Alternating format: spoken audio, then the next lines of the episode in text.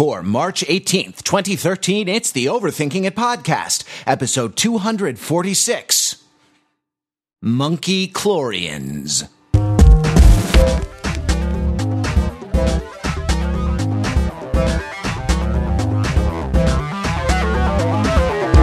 Welcome to the Overthinking It podcast, where we subject the popular culture to a level of scrutiny it probably doesn't deserve. From Los Angeles, California, I'm your host, Matthew Wrather, back after a week's sabbatical from the Overthinking It podcast, and I thank very much uh, the the hosts uh, in my absence, Pete Fenzel and Mark Lee. Thank you very much, guys.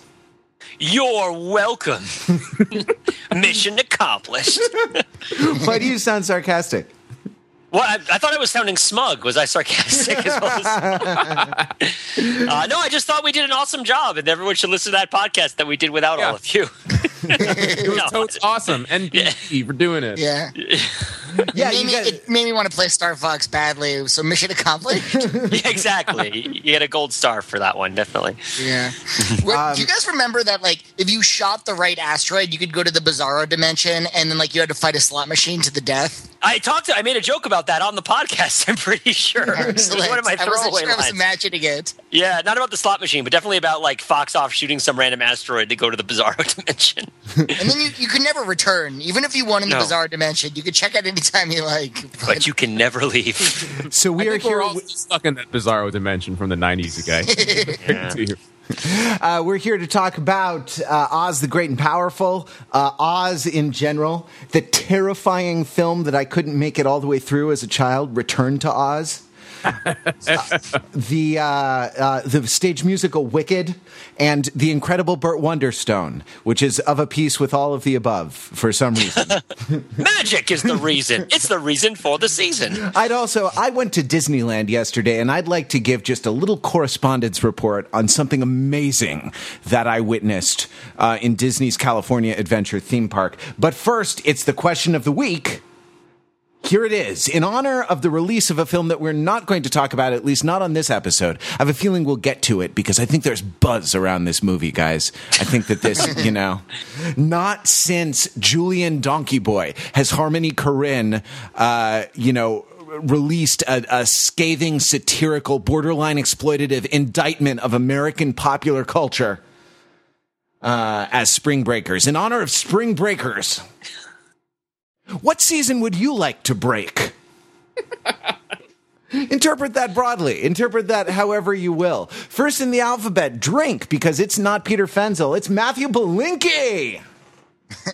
Hey guys, all right, so I'm gonna go with uh, Vivaldi's The Four Season Breakers, and what this is gonna be I'm not going to go ahead and say it's a ripoff of the Da Vinci Code, but it's going to be very similar to the Da Vinci Code. It's going to be about a secret society who Antonio Vivaldi, unbeknownst to people, was not just a, a talented uh, composer, but actually could harness the power of the elements and encoded in the very DNA of his series of violin concertos, the Four Seasons. There is uh, the power to actually uh, harness the weather, the, the, the scorching heat of the summer, the uh, the the burning, you know, penetrating cold of the winter, and not as as spring and fall are actually not as useful, but really summer and winter could be very uh, valuable in the wrong in the wrong hands, very very deadly. And so the hero is a uh, a young musicologist. Uh, played by since Tom Hanks, I'm assuming will not be available for this. Tom Hanks' son, Colin Hanks, who you might remember from Orange County and not much else. Uh, but he's still out there. He's in the trenches. I looked at his IMDb page. He's appeared on Robot Chicken once. Um, and I'm sure he'd be very grateful to play a young uh, musicologist who, who the government flies him out to to to uh, Europe for this globe hopping adventure with this young, sexy. Uh, I, I, don't I don't I don't know who his assistant is. What what do you what do you get of your music? Oh, some, some Austrian sort of, Austrian violinist, and her yes, name played by Dan, right. Diane Kruger. Right, because like playing, playing and, the uh, violin music. Yeah yeah is, is actually critical that you need to you need to get a certain violin that like you have to break out of like some museum and like you have to play it at the right on at the summer solstice uh, to harness the power. And there's and i'm assuming that like uh Nicolas cage will be in it. So vivaldi i, I don't was, know how. Vivaldi was a synesthete right? Was he synesthetic? Oh and um, that like he he saw colors in the music I thought so. Was I it, am I remembering right. that correctly? If I love so, the way then- you're saying that as if like everybody knows that, and you're sort of oh. apologetic for not knowing it for a fact. perhaps, perhaps. I thought he, I thought he was. I thought that he had syne- the synesthesia, which is the phenomenon of, of your senses being connected, such that music might cause you to see colors, or smells might cause you to see shapes, or things of that nature. Which would be awesome, because how awesome would it be to code messages into music that only synesthetes could see? Because they ping them in like, like you could do a whole thing where you have to build a computer to simulate synesthesia, uh, and, and it like paints the name, the, the location of the of the treasure document. Uh, in the sky or something like that. I Guys. I'm I'm I've- still I've- stuck back on that that sick burn on Colin Hanks, uh, who's my boy. You know, Is not he, is he your boy? yeah. Not only uh, not only has uh, has he did a, he did a whole season arc on Dexter that was pretty good and had uh, I mean was awesome for two reasons. One, he was mostly in scenes with Edward James Olmos, and uh, Almost famous. Uh, and two, there was a great reveal about his relationship with Edward James Olmos later in the season. Um, but he had a whole TV series built around him with Bradley Whitford of West Wing fame, uh, called The Good Guys, where they played uh, where they played uh, uh, sort of an odd couple pairing who were cops. And he was the he was the uptight, straight laced one, and Bradley Whitford was a uh, a mustache wielding cop who played by his own rules. Give me your badge and your gun, Pulaski, like that sort of thing. Yeah, exactly, exactly. Or, yeah, exactly. It's always Pulaski, or it's like uh, what are the other names? Kowalski. Like that's yeah, they're whenever I do always improv scene. They're always going. Uh, they're always going after my people, the Poles. exactly. You know, they're asking for their badges and their guns all the time and taking them off the case. So, I hate I hate to disappoint us, but First so that they- we don't get. So, First, they came for my badge, and I did not. uh, Because I'm not a badge. Then they came for my gun. And I did not speak up because I'm not a gun. I hate to disappoint folks, but so, so we don't get well actually in the comments. Um, uh, searching Wikipedia for synesthesia and for Vivaldi uh, does not suggest that Vivaldi himself was a synesthetic.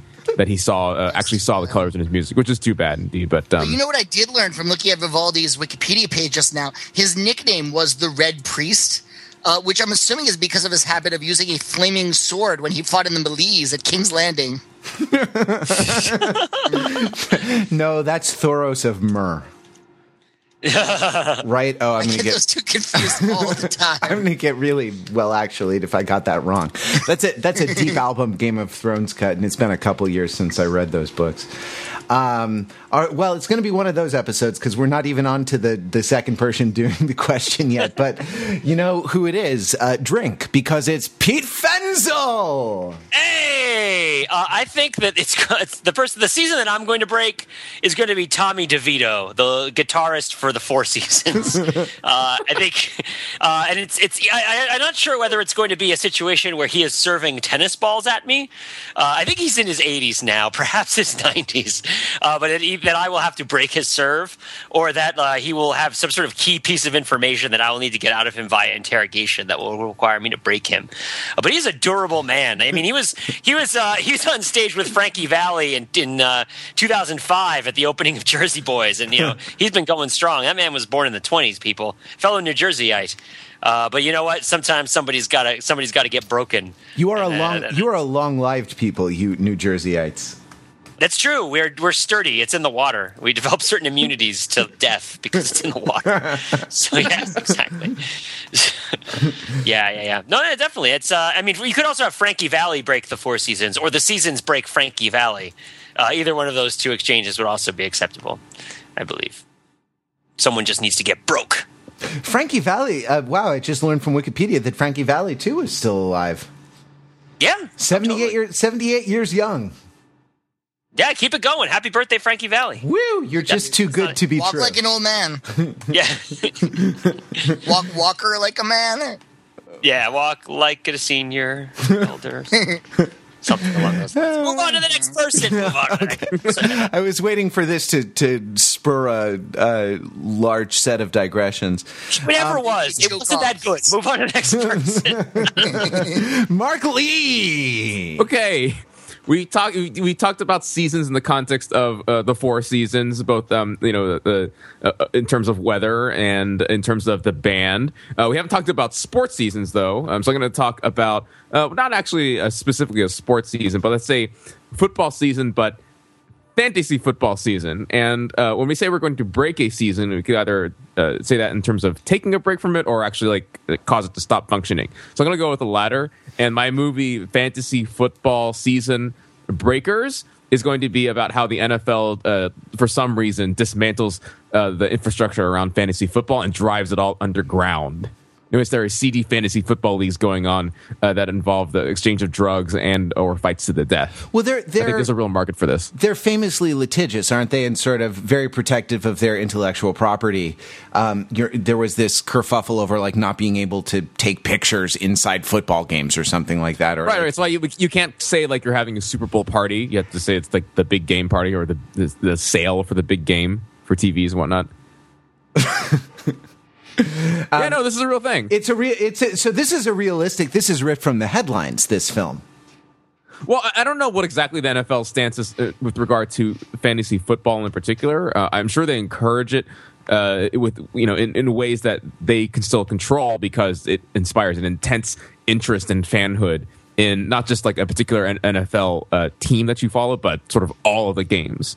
Um, so it, it, it, would take a bit of a stretch uh, for the NFL to ban it. Maybe like they they want to control it all, so they set up their own league, and it, it like it's missing something that the uh, the other independent, you know, whatever you get on Yahoo Sports uh, can offer you, and they're trying to control things too much, and then uh, and by squeezing too hard, things slip through their grasp.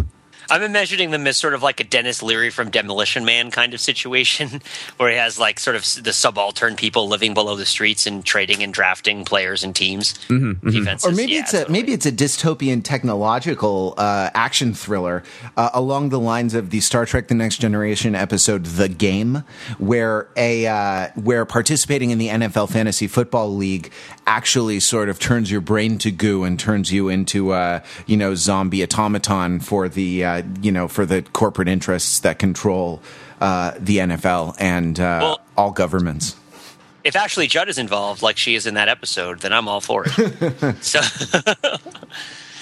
Uh, all right. Well, it's a very special night um, tonight. It's not often that we get to welcome a new overthinker to the podcast uh, for uh, his or her first appearance.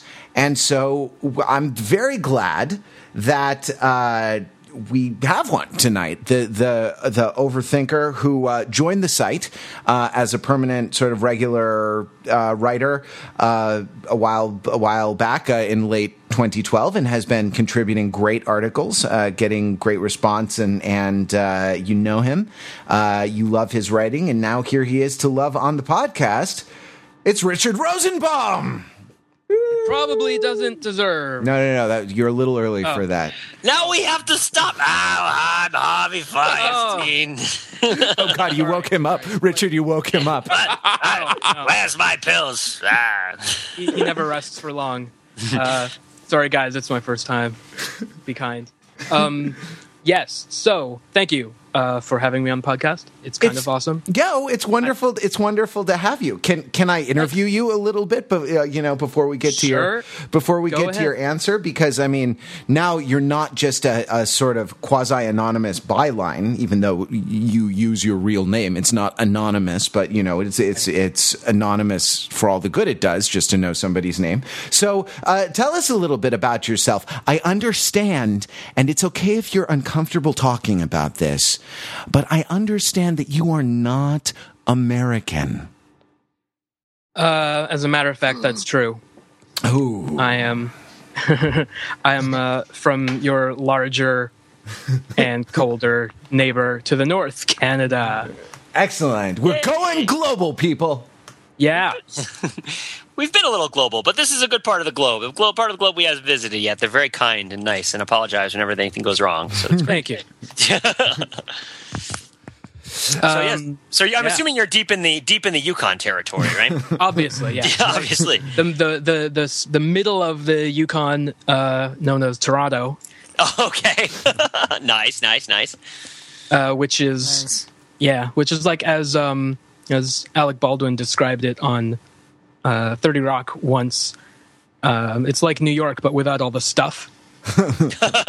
Nice. it's So pretty I'm accurate. imagining like sled dogs sort of in the street, like little hitching posts where you could tie up your mush team when you go to like the Whole Foods, which I'm Yeah. assuming you have there because it's not it's not the Arctic. Yeah. Well, we only have the sled dogs during the summer. In the winter, it's way too cold for them. And They would uh, never survive out there. so there you are. So there you are up in in in Toronto. How do you, how do you fill your days when you're not overthinking? Uh, well, I have a day job, which is, you know, pretty Don't- depressing. Don't we all? Yeah. Um, and other than that, writing stuff and trying to write stuff and failing at writing stuff and playing video games instead, mostly. Well, hey, you've succeeded at writing stuff for over for overthinking it, and for that, True, true, I have. for that, the internet thanks you, sir. So, uh, thank so hey, it's a you know, take a deep breath because it's your first time, and and you'll you'll never be a podcast version again. Remember, remember what it feels like, you know, uh, and um, and tell us what season are you going to break? Uh, well, uh, being a Canadian, I figured I was going to go for the sports as well, and I would break the uh, NHL hockey season. Um, I have to stick up for my for my Canadian roots, but as some people may know, some people may not know, uh, this season was severely truncated due to a lockout. The owners locked out the players for several months. There was no hockey whatsoever. Well, no NHL hockey. And uh, eventually they worked out their differences. The millionaires and the billionaires figured out uh, a compromise. And uh, the, the season did eventually begin. However, as a Toronto Maple Leafs fan, that's kind of a bittersweet victory because uh, until the season started, my Leafs had not lost a single game, which Is that no longer the case? yeah, which is no longer the case. uh, and probably, as usual, it's going to end up with them being one point out of the playoffs at the end of the season, and therefore also not getting any useful draft picks. Um, and so that's a little bit difficult. So I, I would have I would break the NHL hockey season so that the Leafs could have ended the season tied for first place. nice, nice, nice. Excellent. Definitely Yeah. busted open. Well, I guess uh, I guess it's down to me. Um, I thought that someone was going to actually pick a, a season, uh, but our answers were all too clever by half. So, so um, I, and I, I'm not going to do it either. I, I'm going to break "Seasons of Love," the unofficial theme theme song from Rent. Um, it's it's uh, it's over, guys. It's played out at this point, and I, I really it was wonderful and moving when we first heard it in Rent, and if you saw Rent live on stage, uh, you know, goodness knows I shed a tear uh, or two when um, uh, when spoiler alert, uh, you know. The angel runs back out at the end um, just to sing the last number, though he's still dead. Would, Matt, would, would you light my candle, Matt? Would you light my candle? But uh, That landlord just wanted them to pay the rent. That's all that he wanted was for them to pay the stupid rent. And if they just paid the stupid rent, then it would have been fine. Now, Pete, But no. Pete, we're- But no. They haven't even paid last year's rent, much less this year's rent or next year's rent. Uh, rent, re- rent, rent, rent, rent, rent. Everything. twenty-five thousand six hundred minutes. So would you would you subdivide the seasons of love into like different numbers of minutes for other occasions? So it'd be like twenty five minutes of watching an episode of Angel minus the commercials, twenty five, or is it like you 12 break it like minutes, just- 12 minutes of morning brewing my coffee artisanally. Yeah, exactly, exactly. Yeah. So it's um, let me tell you when uh, I knew the song Seasons of Love was played out. Um, I uh, I happened uh, largely to make my mother happy. I happened to go to church on the first Sunday of Advent uh, this this past year in in uh, in 2012, and it was December 2nd, 2012 was the first Sunday of Advent, and the uh, the progressive, you know, West Side of Los Angeles church that my mother goes to uh, sees fit to observe World AIDS Day every year, which is December 1st, and so in honor of World AIDS Day, the church choir. Uh, as the no, cl- didn't. as the closing hymn to a Catholic mass sang uh, in its entirety with the the solos, you know, the sort of extemporaneous seeming solos recreated verbatim by individual soloists in the various sections of the choir. The unofficial theme song from Rent, uh, "Seasons of Love," and at that point. Um, I knew that any that the, at that point, at the point when uh, Rent, when Seasons of Love had been co opted uh, by the Catholic Church to the point that it was part of the liturgy, um, I, I knew that any uh, pretense of being counterculture or being, you know, um, revolutionary or being sort of uh, having kind of outsider artistic status, um, any pretense of that was gone from Rent. And so it is finally time to break uh, the Seasons of Love. I mean, you you blame uh, what you blame the fact that this song is played out. I blame the Vatican and its inability to control, um, you know, the the liturgical experience across its various dioceses. I'm sure it'll get better now. Oh yeah, yeah, yeah. Actually, Francis is a big Urinetown fan, so it's yeah. So before we get into the movies, guys, can I can I just tell you something that I saw? Uh, I went to Disney's California Adventure um, this this weekend, and uh, and I saw something that that I guess they're doing for the summer season, um, and and you know starting now in the spring that that um, just blew my hair back. Uh, they have a uh, a sort of an adult themed or sort of targeted at at teenagers and up. You know, You don't mean adult themed. I don't mean I, well. You know, honestly, hold that thought. Disney has sued a bunch of websites for just exactly that. they had a uh, an attraction that was done like a sort of block party in in a certain section of the of Disney's California Adventure Park. Um, I don't know the history of it. My first experience of it was stumbling across it and sort of experiencing it unmediated, without a lot of uh, you know, without a lot of background information. Um, called the Mad Tea Party where a uh, uh, power trio plus you know tenor belter um, vocalist plus keyboard player uh, does um, a rock concert that lasts you know in they do three or four sets that last from like 6 p.m until 11 at night. And they're dressed up as characters from alice's adventures uh, in wonderland right so the mc the singer uh, is the mad hatter and it's like, hi, I'm your MC, the Mad Hatter, and here we go. Pour some sugar on me. And then he introduces Alice and a, a like, uh, uh, sort of rocker chick looking, right, like, um, urban deconstructed, blonde wigged Alice in Wonderland comes out and, uh, does a, a duet with him on Journey's Don't Stop Believin'. And then they sing a rock and roll cover of the song A Very Merry Unbirthday to You from the film Alice, uh, from the, the Disney Alice in Wonderland film, which segues because uh, into a cover of a Kiss song. Because what Alice wants for her unbirthday is to rock and roll all night and party every day.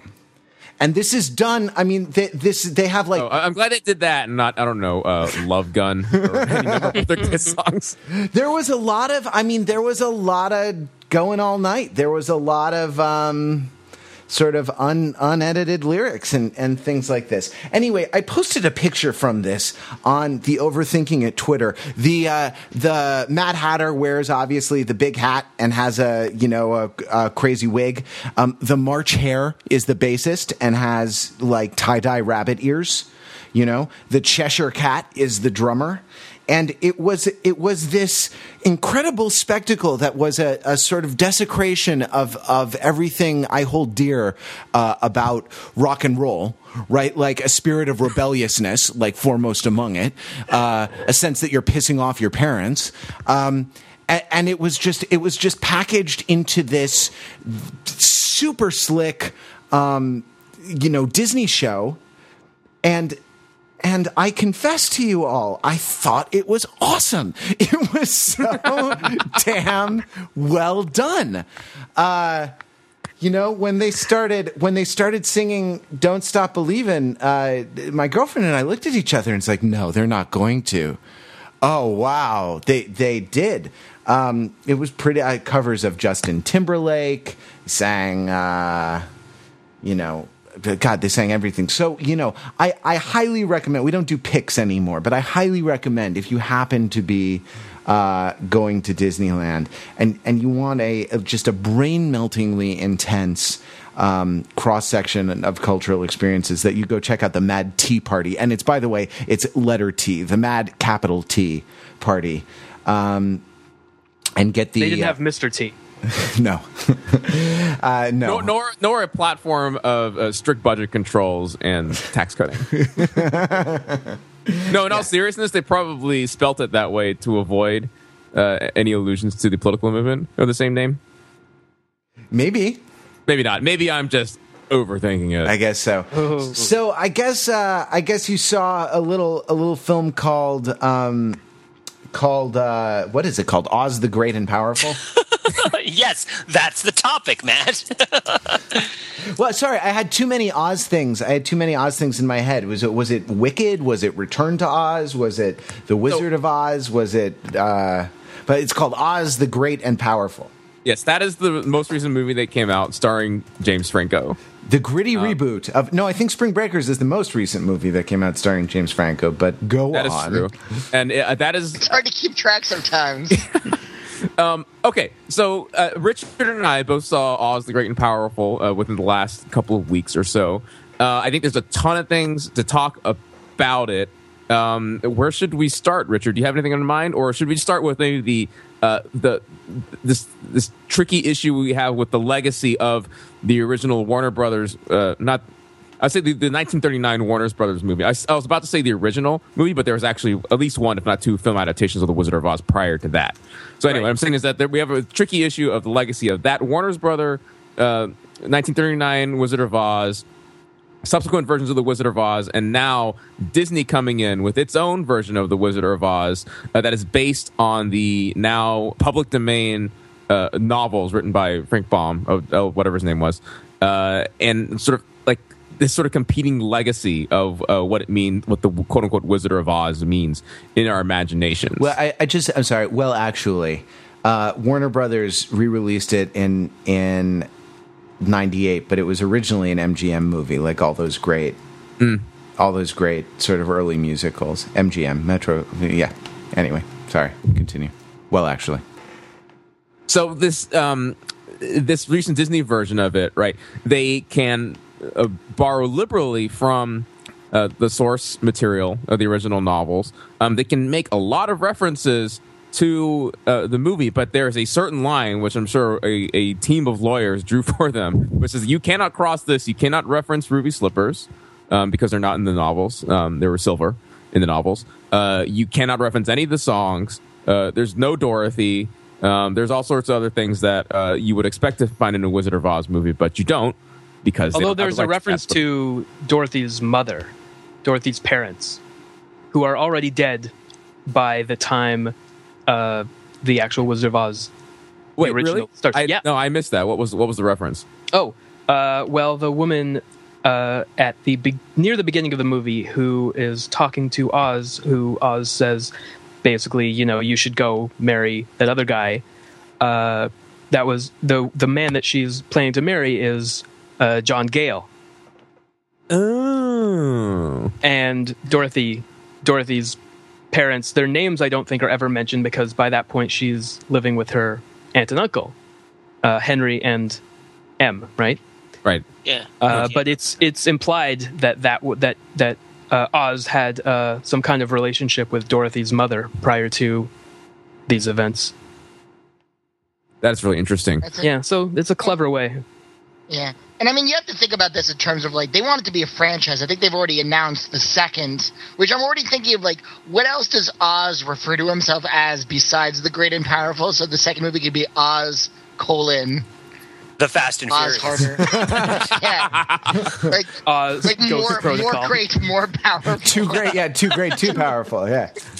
Oz, it's like a surf movie. It's like Oz the Righteous, you know, Oz the, the totally like bodacious and tubular. Is that what it is?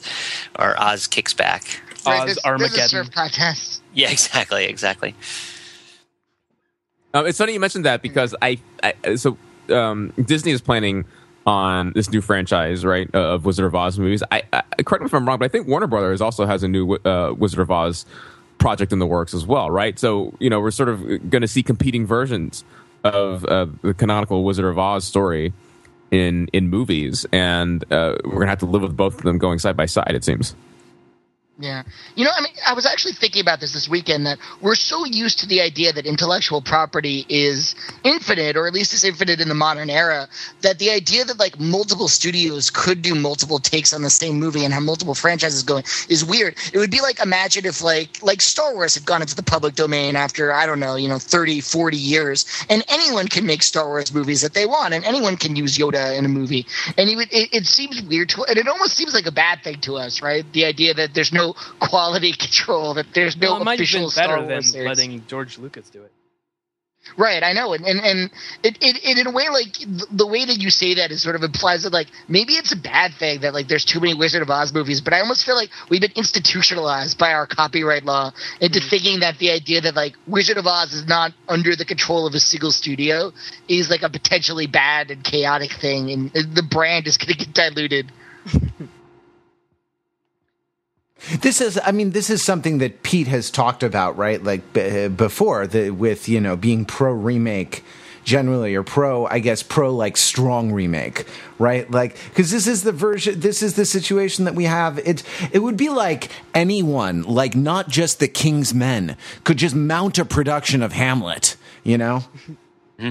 I mean, when Yeah. you yeah, the stated constitutional purpose of things like patents and copyrights and stuff is uh, to advance the arts and sciences, right? The idea is we have these protective mechanisms in order to uh, encourage people to do the work uh, because that incentive creates advancement in avenues that we care about. It's not so that people are rewarded because they deserve it. It has nothing to do with your deserving it. It has to do with if there is no intellectual property protection, then progress grinds to a halt because nobody has an incentive to really do quality work, um, which which I'm sure you can see if you go on YouTube a lot. I mean, the people who aren't getting paid for the YouTube videos they make, you know, bazillions of them. Maybe one of them is any good.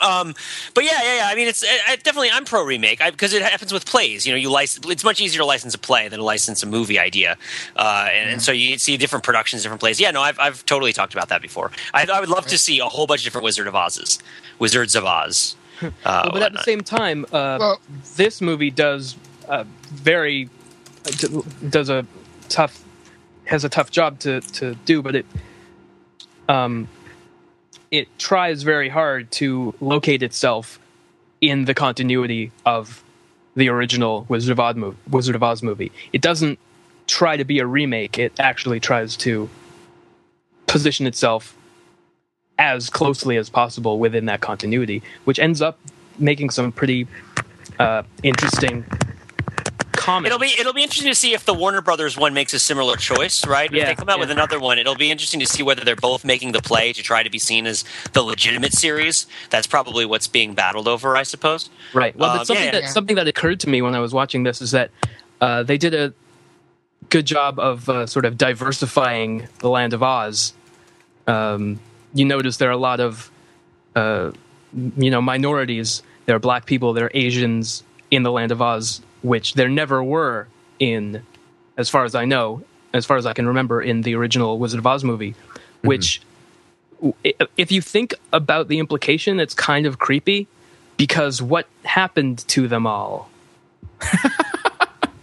Oh, that's really Like- sad. I know it's it's really disturbing that Oz is portrayed as this, you know, it, eventually this really good guy, but it seems like his arrival has turned Oz into some kind of, you know, I mean, well, it happens in Star Wars, but they retroactively make it make sense because Darth Vader is a Right. genocidal maniac, right? He like literally exterminates all of the all of the like the fun Viking folks, right? And so that's that's a reason why there aren't you know why Mace Windu isn't around when the series Right. is going. but Um, it's it's yeah. yeah. so it's pretty it's pretty disturbing. It's something that I couldn't stop thinking about.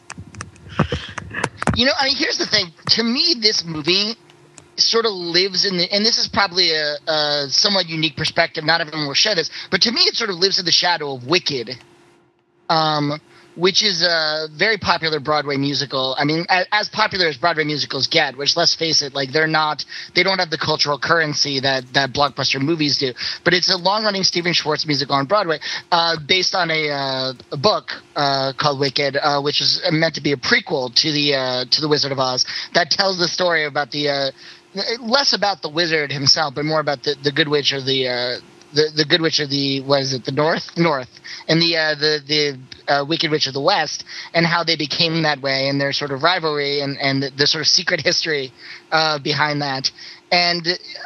I love the musical, and I think a lot of people, and, and there's been talk over the years about trying to make it into a uh, into a movie, uh, like an actual movie musical, especially like nowadays with like you know every couple of years there's this big uh, narrative about the movie musical is back, uh, and it's this sort of uh, dormant IP that you know could could be a great role for for you know to. Uh, I mean, I, th- I think the the only reason it hasn't been a musical so far is it really doesn't have a lot of strong male roles, and it's hard to launch a big budget special effects extravaganza without that, without like strong big. You know, all you could do you put the two women on the poster, but that's not and you know it, it's, it's sort of a sad but true truth of Hollywood that like you know it, it would be a it would be kind of a two quadrant movie um to speak the lingo of the time but to I don't know to, to me it's like there already is sort of a beloved Wizard of Oz prequel story out there in the ether and this is sort of an alternate take on those same that that sort of leads up to the same start point which is the movie that we all know and love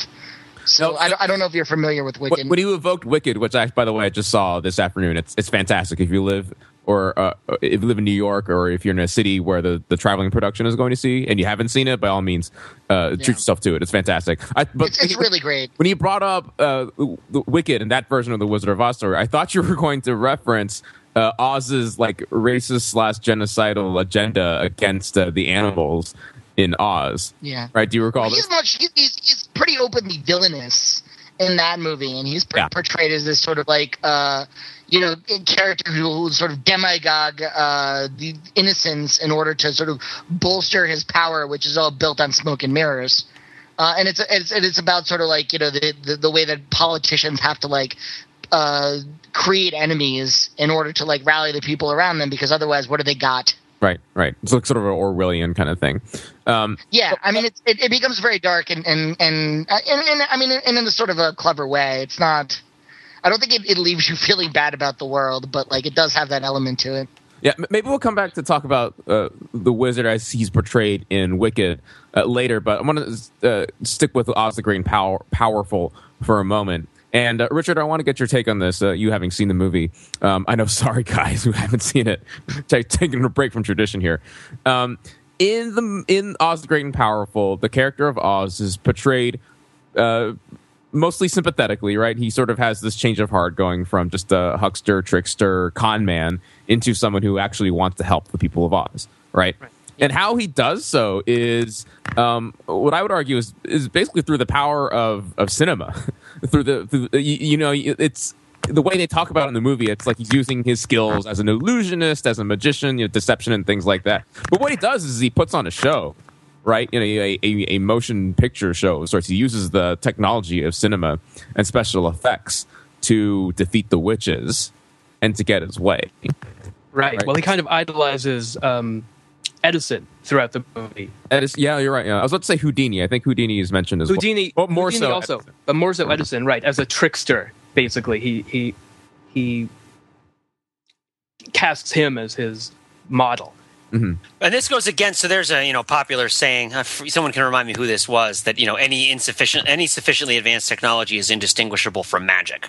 Right? Um, is that what Orson Scott Scott Card maybe said that? Someone correct me on that one. Um, but yeah, but but do they make a meaningful distinction? This is this is also to sort of make a deep a deep reference. This, by the way, was the subject of David Duchovny's abortive English PhD essay back when he was uh, going to be a uh, an English professor. He wrote an he's writing a dissertation, uh, his thesis on. Um, uh, on the difference between European and American concepts of magic versus technology, and how in American literature, ma- uh, technology tends to have a moral imperative, whereas in in uh, in European literature, it tends not to have less of a moral imperative, and magic tends to have more of a moral imperative. Like in America, we treat our our cars like they're like magical horses.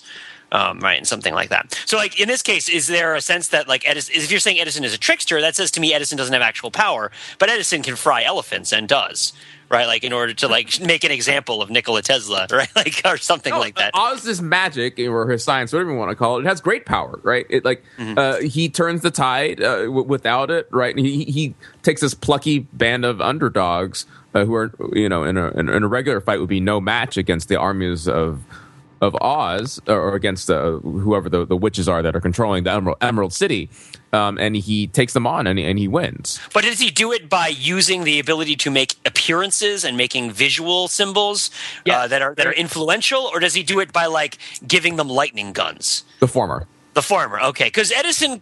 I mean, Tesla was more into the lightning gun thing than Edison was, but like you know, Edison himself. i- i- To say Edison is a trickster, I feel like that's interesting. Do they hash that out at all, like in the movie? That whole dichotomy of thinking that Edison is powerless um, uh, by lighting a light bulb, or what? What do you? I mean, am I just totally missing the boat on what was being talked about here?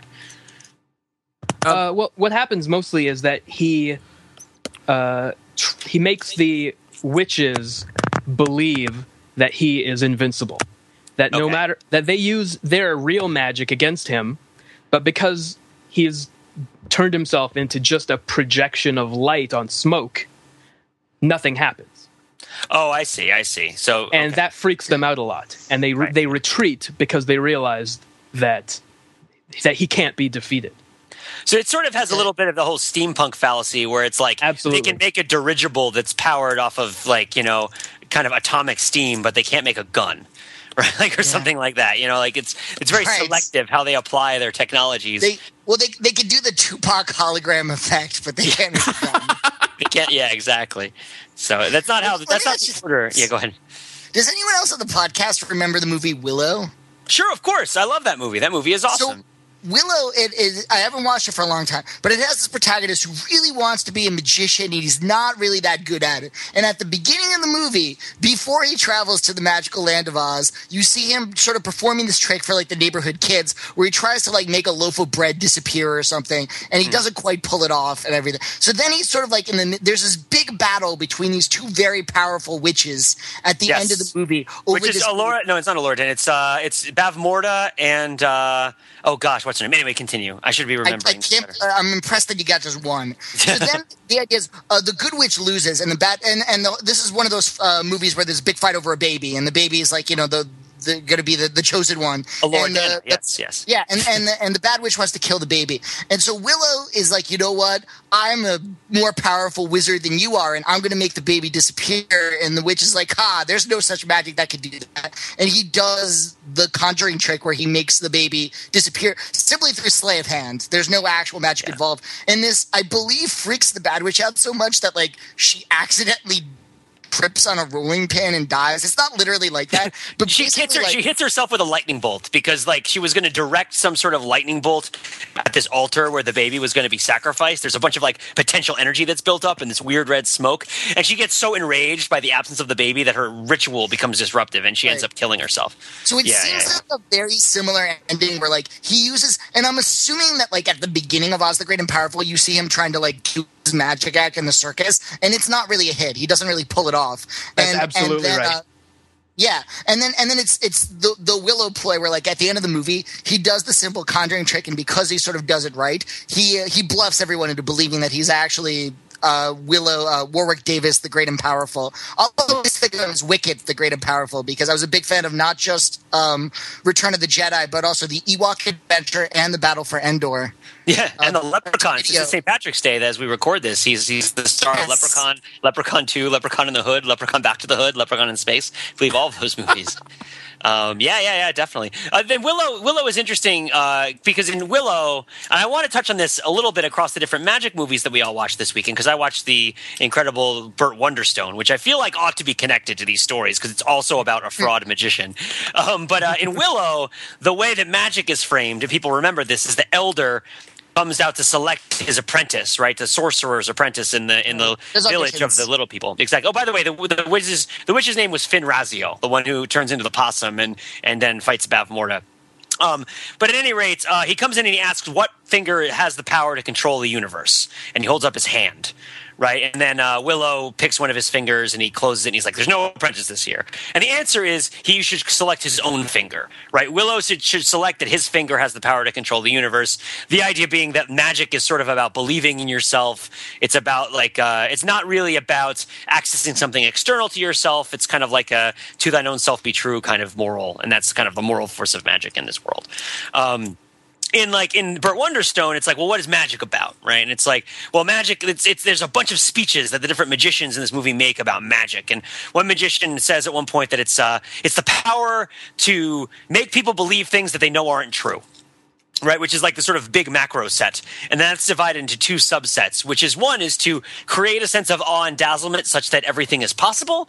And then the other one is uh, to take people's nightmares and turn them into dream realities right? And sort of like make people so that's the sense of like either make people think that all these sorts of good things could potentially happen or that all the worst things that they can imagine are already happening right? And that's sort of like the battle for the soul of magic which is done between like the the reformed burt wonderstone and the awesome awesome awesome performance by jim carrey as the sort of criss angel mind freak david blaine guy who keeps disturbing everybody.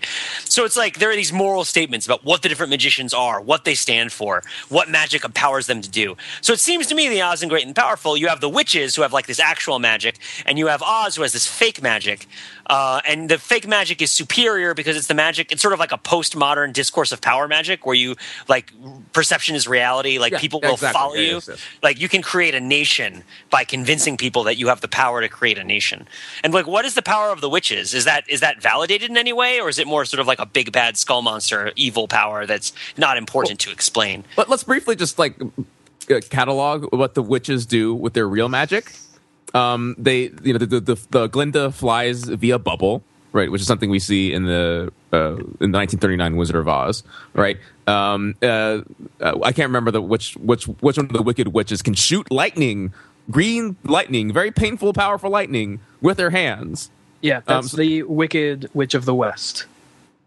Um, is it of the West? I really Yep. get them the, my my directions Yep, I mixed up. believe so. Um, but that's the kind of magic. That The green one. practice. No, she shoots fireballs. Oh, she shoots fireballs. You're Yeah. right. So the Wicked Witch of the West shoots fireballs. Wicked Witch of the East Of the shoots East lightning, shoots Palpatine light- style. Right, right, right. it's not that they can access that intellectual property but they can't the character dorothy does he be like everything has transpired according to my design now die wizard of oz Yeah, and all the monks, all the, all the munchkins at the end sing, sing Yub Nub. I assure you the deflector shield will be quite operational when your munchkins arrive. oh, man. Sounded like Bane. Yeah, exactly. Oh, actually, there is a, a Batman reference in there too. In there, Really? Yeah, I was I was going to make this joke, and then then the movie made it for me. It was like, well, maybe I'm not the wizard that they deserve, but I'm the wizard they need. Oh, good lord. Yeah, yeah, yeah, yeah, yeah, that happened. Uh, you merely adopted Oz. I was born. oh, man. Do they have the backstory? Do they have like lots of unnecessary backstory where it's like, hey, you know what? People love explanations. like, let's explain why the monkeys can fly because that was something that the old movie was sorely lacking. Well, you see, what happens is there's an updraft, and the monkey. you would think it's the it's the uh, it's the Bernoulli principle, but actually the monkey's wings are lighter than air. Oh And no, no, no! It's, wings. it's actually midichlorians. It's midichlorians. Oh, good. Mon- Monkey yeah, Chlorians. Yeah, no, they Yeah, yeah.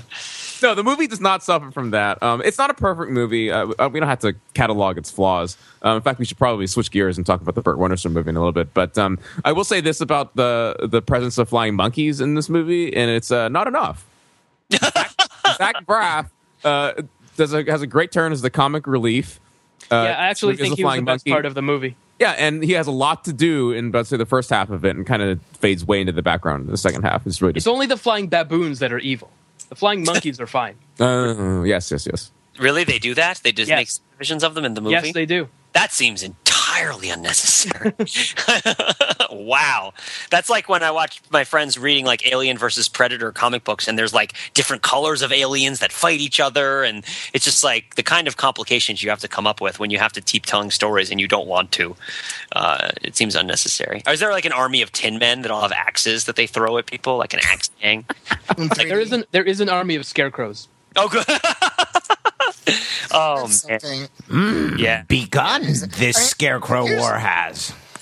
One, one quick question about the uh, about the movie that in the Wizard of Oz, the the 30s movie we all know and love, the wizard is obviously an older gentleman, far older than James Franco. So I'm wondering if the if the setup of this movie makes it possible so like you can imagine in the sequel Dorothy shows up and it's sort of like a, an, another spin on the events of the Wizard of Oz from more of the wizard's perspective, or if it's like clearly that's decades off and there's a lot more chess pieces to be put into place before you can tell that story.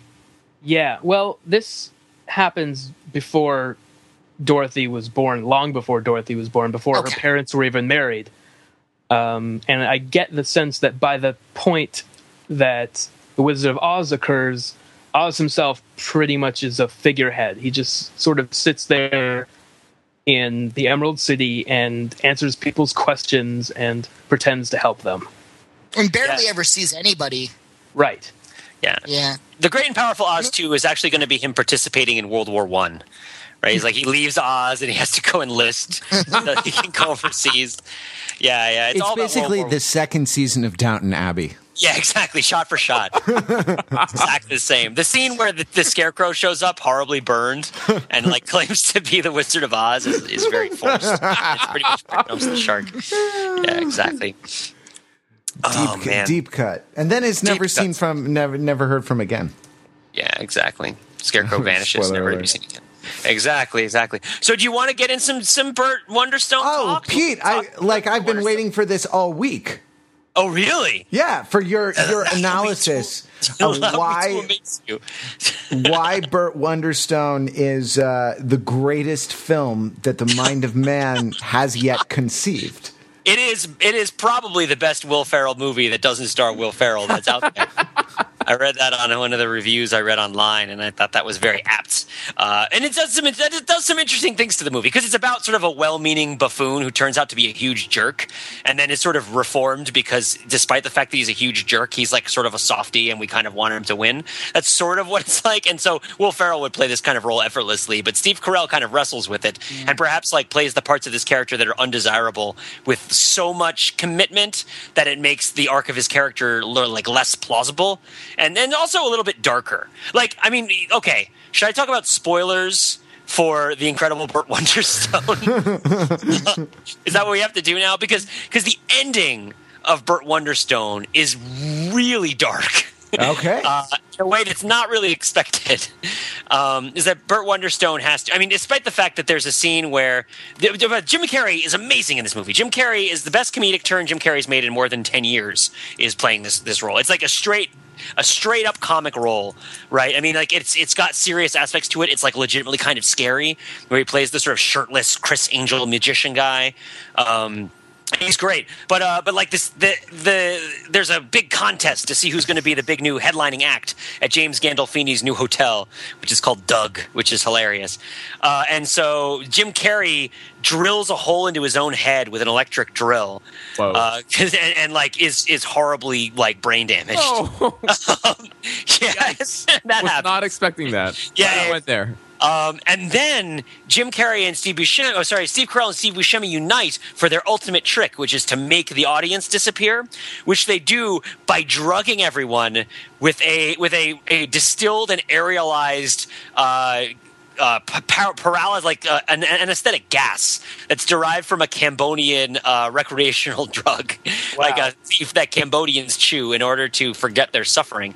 Um, yeah, there's this whole aspect of the movie where Steve Buscemi drops out of magic and starts a charity named Operation Presto, where he goes to needy areas of the world and gives them magic. And it's very funny. Uh, it's like they really need food and water. What are you giving them? I'm giving them like magic. It's not working. Um, but uh, but yeah, but they they create this knockout gas, right, which they use on in, the entire audience, and then they like the audience wakes up and they're in a field outside of Las Vegas, right? it's like, wow, that was amazing. Um, and so there's a point where they're like, uh, "What you're doing is horribly dangerous and illegal," and they're like, "Yeah, it could kill some people. Uh, we should test it first, just to make sure." And then they never revisit the moral qualms of this. And then over the credits, it's it's it's like the Burt Wonderstone and Art, um, whatever his name is. Uh, Anton Marvelton, I believe is, is, is Dave Buscemi's character's name, which are of course both like you know shortenings. They're both uh, you know horribly Jewish names, like terribly Jewish names. I don't mean that all Jewish names are terrible, but like these ones are made to be ridiculous, uh, and that's their like stage names. Uh, it's them like taking the unconscious people and like dragging their bodies in and out of the theater and like in and out of the trucks that drive them out to the field, and you watch their like heads hitting the staircase as you drag the audience down the stairs. All right, and so like the whole story it's is a great metaphor for for entertainment in general. Yeah, exactly. and there's a moment where an old man who's being thrown into the back. It honestly, like the idea that everyone's sitting down and then the gas comes out of the grates in the floor and the bodies are all thrown in trucks is like kind of holocausty and like really and like there's a scene where an, uh, the moment where an old man looks up, wakes up and looks up at Steve Carell and Steve Carell like puts his finger over his mouth and like shuts the truck door on him, right? And oh, he also and he like makes a motion with his his fingers over his eyes, like sleep. Um, and I mean, the thing that I gathered from it was that like. Um, like with Oz the Great and Powerful, there's something metaphor, there's something meta cinematic that's happening here, where they're talking about the power that movies have. Uh, Alan Moore once described being an artist is is he very sincerely what the role of the shaman is in a, in a low tech culture, in that the shaman has the power to create a reality, and that artists and storytellers have this power in a very real way, and it's something that you should take seriously. So in in this movie, it's like uh, you know it's about well the things that you're seeing aren't real. Well then why do you need to see them? And the answer is that because life is really grim and dark and bullies you and you'll be totally alone. So you need to experience this sense of awe and this expansion of possibility so that you can make friends and you can connect with other people because otherwise the world is too hostile it makes it impossible. Uh, and that's like the value of magic is that it creates friendships by virtue of creating ideas of awe. But then at the end it's like well you know, the audience has just been knocked unconscious, been made to believe that they've seen something magical, but in fact have been like dragged along by these showbiz people uh, just for the express purpose of their own personal profit. And like, what does that say about the movie audience? like, you sort of leave being like, "Oh wow, I've been this has been magic."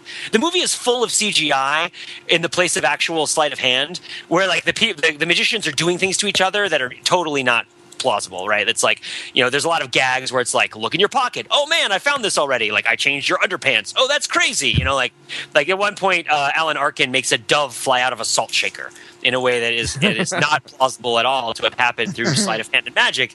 Uh, and and Steve Carell asks why, and he's like, "Well, I partially deboned the dove," and you see the dove like can't fly and hits a wall. But the point is that like you know the, the the sort of Steve Carell looking kind of grim, putting his finger over his mouth, putting his index and middle fingers down over his eyes, and like sort of saying like, "You just realized that what you've been watching is a commercial entertainment and not reality." Sleep. Don't question it. Just go with it. You know what I mean? Like, there's a kind of a darkness to it. Yeah, the, Uh, the darkness reminds me of uh, of, of all things, Inglourious Basterds. Um, the, the movie theater scene, right, where um, the, the the the crowd of Nazis who's watching um, this uh, not this movie glorifying this Nazi soldier just blowing away American after American, and they're cheering. The movie audience is cheering, and then you're a movie, you're in another movie audience thinking, "Oh, that's so horrible." But then you also think, "Oh my God, I'm also in this movie audience and about to cheer on incredibly horrific violence perpetrated against Nazis." Yeah, yeah, yeah, exactly. And I think the other the other way this movie gets kind of deep meta into that is that there's because there's a lot of CGI and there's a lot of special effects, but a fair amount is made in certain sort of training scenes about how the tricks don't just work by virtue of the illusion that you create right? And this is kind of a big deal. This is part of how like Steve Carell's character builds back up from magician rock bottom, which he hits over the course of the movie, because it is, after all, a Will Ferrell movie starring Steve Carell. So he has to like, hit rock bottom, which cause which ends with him like teaching, like doing magic tricks at a nursing home, which is where he meets his like old magic idol mentor and like raises him back up from the earth. Um, but but it's uh, but it's like um there are some tricks that are impressive. There are some tricks that are not impressive. But the idea is the magician has to be committed to them. The magician has to think that what they're doing is exciting and awesome in order to to communicate the sense of awe to the person who's watching it, right? And so like there are there are scenes where magic tricks happen and the illusion happens, but it's totally not fun for us to watch, the audience. Like not interesting uh, and it's because they're not doing the thing that makes it into magic. And I think what they're sort of telling you there is that you know the thing that makes these things magical is not the that they are impressive. It's not their sort of correspondence to transmutation or any of these things. It's like the the role that the magician has in in affecting your attitude about what's going on around you, and in fact, your very reality right? Like, and that I guess seems to hook into Oz the Great and Powerful also. The idea that Oz becomes kind of the emperor of Oz uh, or whatever. Does he name the country after himself? Is that what he does? It was already named Oz by the time and he his, shows up. And his name is already Oz. Yeah, there's a there's a prophecy that a Oh, a come who, proph- who- who has the same name as the country, and that's how they know that he's come to. Yeah, that's how he knows they've come that he that he's come Yeah. to. God uh, forbid rescue there's not a frickin' prophecy. I think, I, I know. think my, my favorite line about that is the one that Matt had about the, the Street Fighter The Legend of Chun Li, where it's like everyone is telling Chun Li that she's the only person who can beat Bison. There is no evidence of this. like, like, there's no reason to believe that only Chun, that only this teenage girl can beat M Bison in a fist fight. Yeah, we Um, should do an entire podcast episode about weak prophecies. Prophecies. Yeah. Yeah. Yeah, Um, but, but just but one, the, one other thought on, on Oz the Great and Powerful uh, and and and, uh, and Oz and this sort of like uh, the meta uh, message of storytelling that we're talking about here is I feel like this is something that uh, that storytellers, in this case movie makers, are sort of predisposed to do. Right, they're predisposed to tell this kind of story because it makes them awesome. Right. Uh, I mean, like the other example that, that comes to mind is Hugo, right? Martin Scorsese's movie about how uh, movies are awesome and how movie makers in particular are like the modern magicians and uh, sort of uh, create new realities for people. Um, so it's not so much of a surprise that we're seeing it in something like Oz the Great and Powerful or Oz. I guess the surprise, if there is one, is this. Uh, the, the flip at the end of uh, the, the Burt Wonderstone movie, right, which sort of ridicules the audience for going along for the ride, being pulled along for the ride. I think it would be interesting uh, for exact that exact reason to see maybe the sequel to Burt Wonderstone could follow the the audience their reactions to having had this experience on the you know be like like uh, beyond Burt Wonderdome. Yeah, yeah. I I think the original case of this is probably, I mean, not the original, but the one that I one that I think of as sort of foundational is the Book of John. Right, like in the beginning was the Word, and the Word was with God, and the Word was God. He was with God in the beginning. Through you know eh, this idea that that uh, that a word is synonymous with divine authority, and you are reading a word that is claiming uh, in its statement to also imbue and reflect and enact and carry the will of the same divine authority right? This this idea that um and i think this i think this probably matt maybe you can confirm me for this idea of logos right? Uh, when it goes back farther into the intellectual and poetic conventions of, of greek literature um, uh, but this idea that that uh, a, a scriptural authority is a very similar thing to a metatextual movie telling you about uh, why movies are awesome, right? Um, and uh, and so in that, and I'm not saying it's like it's not the same scope, right? Different things are at stake, uh, but it's there is a quality of artistic creation that roots into this tradition that is about that is like preoccupied by the power that we ourselves uh, take on when we participate in these things, and then and then oftentimes try to make some sort of statement about what's the appropriate time and place to use this power. Uh, right? And I think I think the Burt Wonderstone movie does say that a little bit. Like it makes it makes um, you know Jim Carrey is not a good person. Uh, like they in one of the sort of more kind of like morally difficult scenes in the movie, or morally interesting scenes in the movie. You know, the Criss Angel character plays a children's birthday party and like holds his lights the candles on the cake and holds his arm over the candles until the kid's name is burned into his flesh.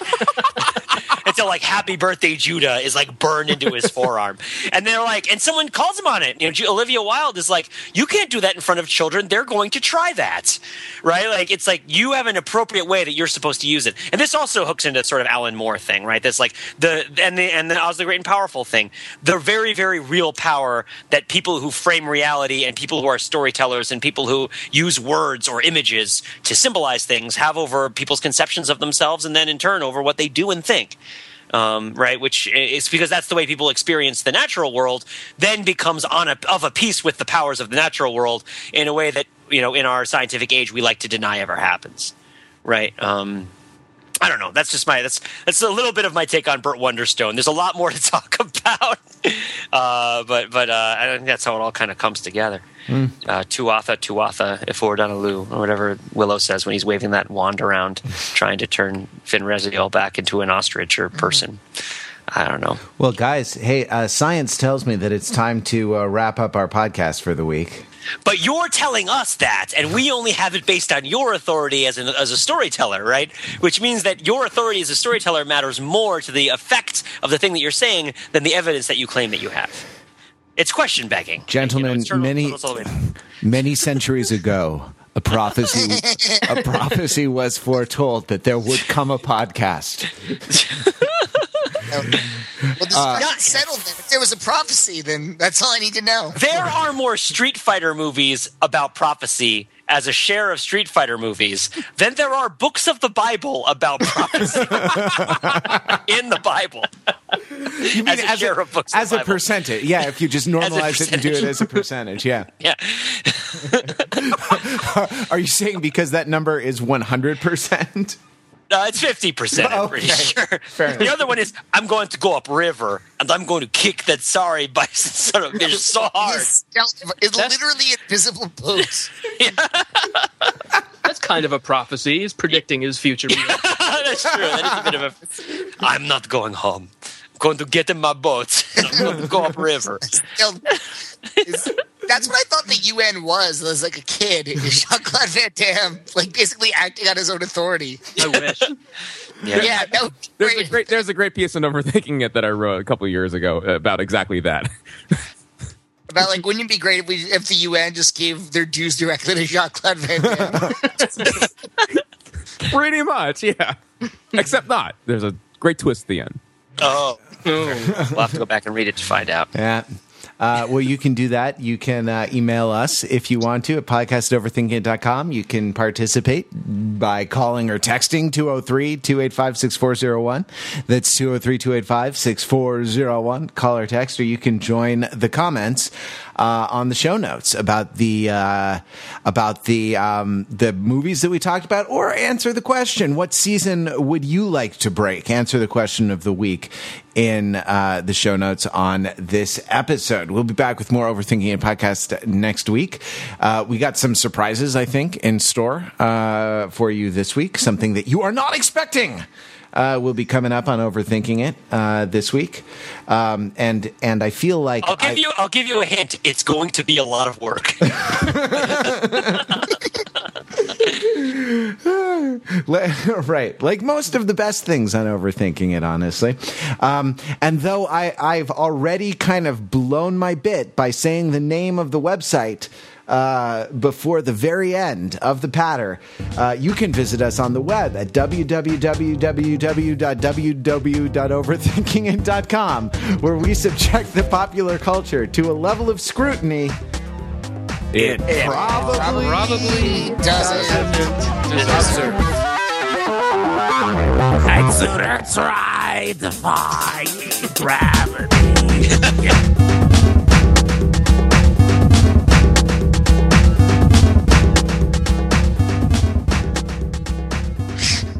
Look, listen, listen, listen, Calico Cat. You need to go to this country and found a nation of cats that are later going to sing a series of songs about their memories. But it's really important that we explain why you can walk on two legs and why you can talk uh, in, in like Cat, the Now and Forever. Don't you? I'm scared. Meow. I don't know if I can do it. I just have to believe in cat self. You're the chosen one, Cat. You're the cat now, cat.